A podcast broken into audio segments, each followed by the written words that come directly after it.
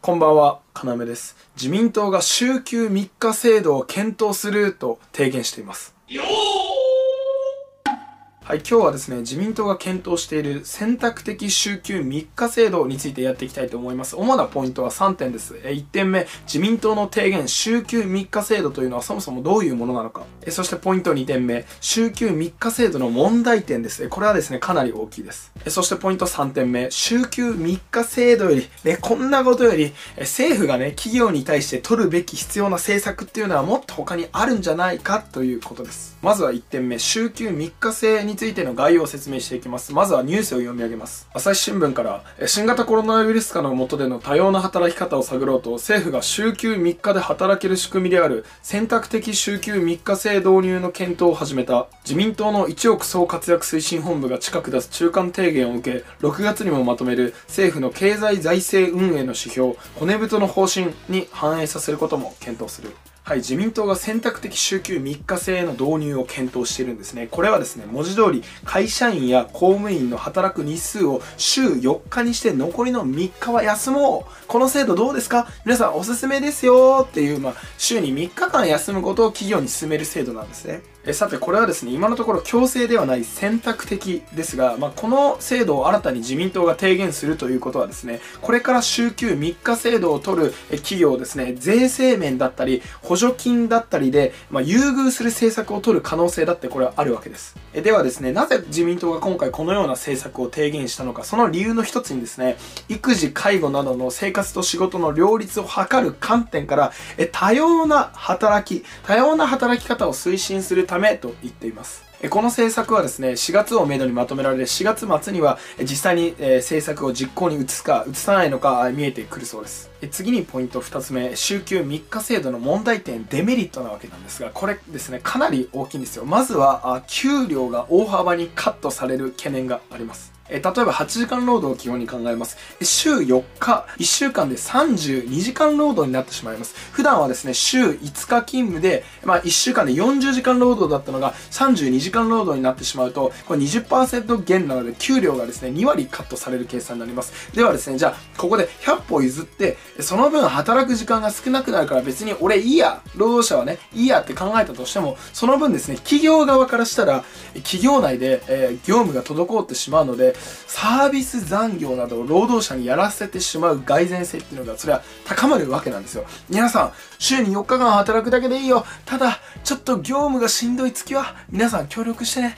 お願いね。協力していこうね。こういう雰囲気をですね、週休3日制度をですね、導入すると、そういう雰囲気を醸成してしまう可能性があります。そして次の問題点を説明します。次はですね、働く時間が変わらないけど、1日の勤務時間が増える場合です。これはですね、働く時間が変わらない。つまり、週に40時間働くとしたらですね、これを見るとですね、今まで週5日、8時間労働だったのが、週4日、10時間労働になります。給料は変わらないかもしれませんが、人間はですね、長時間作業をするとですね、仕事の効率っていうのが低下します。これは古今東西どのですね、論文研究を見ても検証済みです。で、ここでね、効率がね、悪くなるということは、以前より会社の業務が残ってしまうということなんですね。そして、じゃあ、会社の業務が残りました。じゃあ、その分のしわ寄せは、必然的に労働者に行ってしまうことが多いです。ここでもですね、経営者から週4日働くんでいいからサービス残業頼むね。こういう雰囲気になってしまう可能性だってあるわけです。さて、このようにですね、政府が週休3日制度をですね、唱える問題点を挙げればいくらでも出てきそうなんですが、僕はですね、そもそも政府が経営者と労働者のこの間のね、契約に首を突っ込むことは極力やめるべきだと思っています。もちろんですね、犯罪行為や自由な契約を妨げるものは、しっかり政府が規制を設けて監視する必要があると思う。それはですね、法治国家として、それは当然だと思います。しかし、働く時間や日数、そしてなんなら働き方などをですね、あれこれこうした方がいいですよってね、推奨するって、これは政府がやることなんですかって思います、僕はね。もともと勤務時間や日数を変更するのはですね、ある程度今、企業の自由なわけですよ。もしね、じゃあここで週休3日果で効率よく作業ができて会社経営にとってもプラス、さらに労働者の忠誠心が上がると想定された場合、もう企業はもうみんなやってますよ。それをね、今ここでまた政府が企業に首を突っ込んで週休3日制度を進めますよ、どうですかって制度としてこうね、取り組むのはこれはですね、良くないと思います。これはね、規制と一緒なんですよ、規制と一緒。はい、さて次に最後になりますが、ポイント3点目。週休3日制度みたいなね、小手先の政策ではなく、政府が企業に対して取るべき政策っていうのは他にももっとあるんじゃないのかということです。で、どういう政策があるのかというと、自由な企業の経済活動を促進する環境を整えてあげる。こういった政策を僕は今の日本政府はするべきだと思います。これは多様性につながるんです。そもそも企業がいちいち政府の顔を伺って経済活動をしていくっていうのはですね、生産性が上がるわけないんですね。政府がですね、すべきこと、その政策とは、日本の人材の流動性を高めることです。現在、日本の労働市場っていうのは流動性がほとんどありません。つまりですね、これは労働者の転職がしにくいことなんですね。アメリカや中国、そしてぐんぐん成長を遂げているインドやシンガポール、東南アジアの国であれば、一つの企業で骨をうずめて一生働くという概念はあんまりありません。自分のスキルを認めてくれる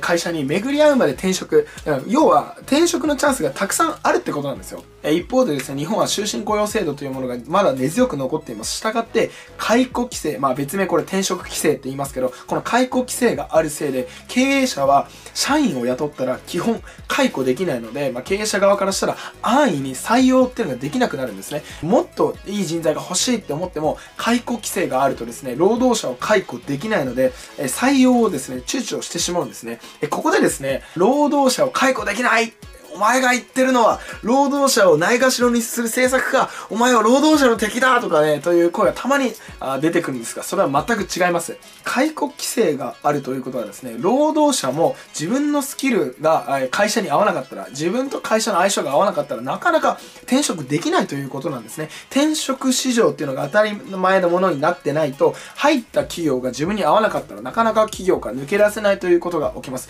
自分が輝ける場所を見つけるためのチャンスを奪われている、得られないっていうことなんですね。したがって解雇規制、別名転職規制というのは、労使関係をですね、不健全な状態にしてしまうんです。政府のこういった規制というのを緩和して、日本の人材の流動性を僕は今高めるべきだと思っています。はい、ここでいいですか。経済が成長するときというのはですね、そこに必ず熱が発生しているということなんですね。では、熱が発生するときっていうのはどんな状態かっていうとですね、それは縦横無尽に人、物、金が流動的にこうぶつかり合ってる時なんですね。中国がですね、この20年で大成長を遂げたのはですね、税金が低い経済特区をまず設けて、そこで経済活動の支障となる岩盤規制を取っ払って、人、物、金の流動性を高めたこと、これに起因してるんです。労働市場の流動性を高めること、これこそがですね、日本経済の成長、そして、